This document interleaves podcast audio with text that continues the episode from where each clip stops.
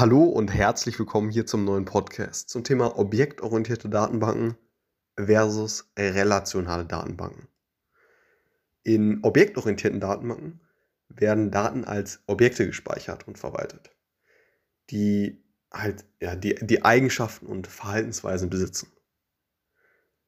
In relationalen Datenbanken werden Daten in ja, Tabellen gespeichert und miteinander verknüpft indem man ja, Schlüsselfelder definiert, die in verschiedenen Tabellen auftauchen.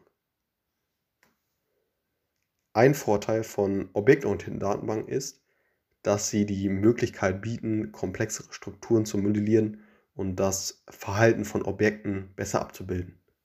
Sie sind ja auch in der Lage, Änderungen und ja, Änderungen an Objekten nahtlos zu verfolgen und zu verarbeiten.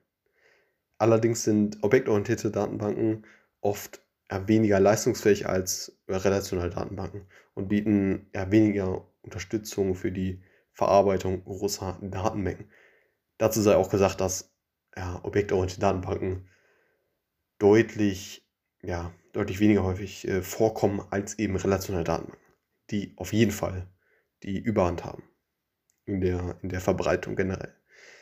Relationale Datenbanken sind in der Regel ja, leistungsfähiger als objektorientierte Datenbanken und bieten umfangreichere Unterstützung für die Verarbeitung großer Datenmengen.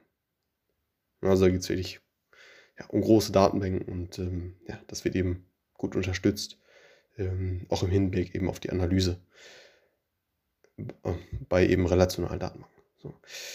Mm, sie sind auch ja, besser geeignet, um Daten eben ja, aus verschiedenen Quellen zu integrieren und zu analysieren.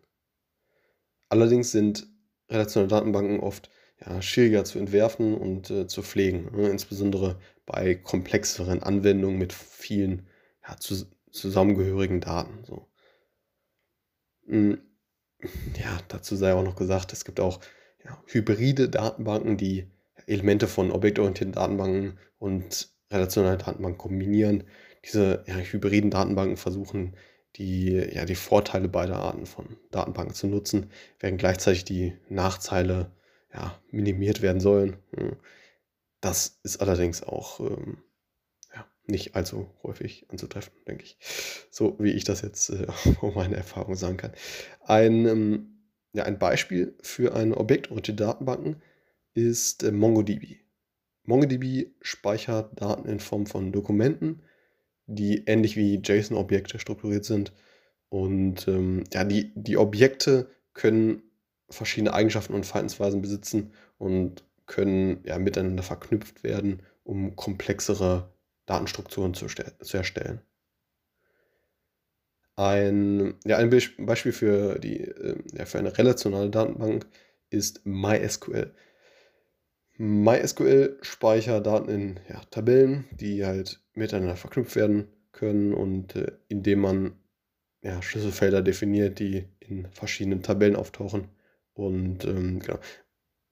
MySQL bietet auch umfangreichere oder umfangreiche Unterstützung für die Ver Verarbeitung großer Datenmengen und für die Integration von Daten aus verschiedenen Quellen.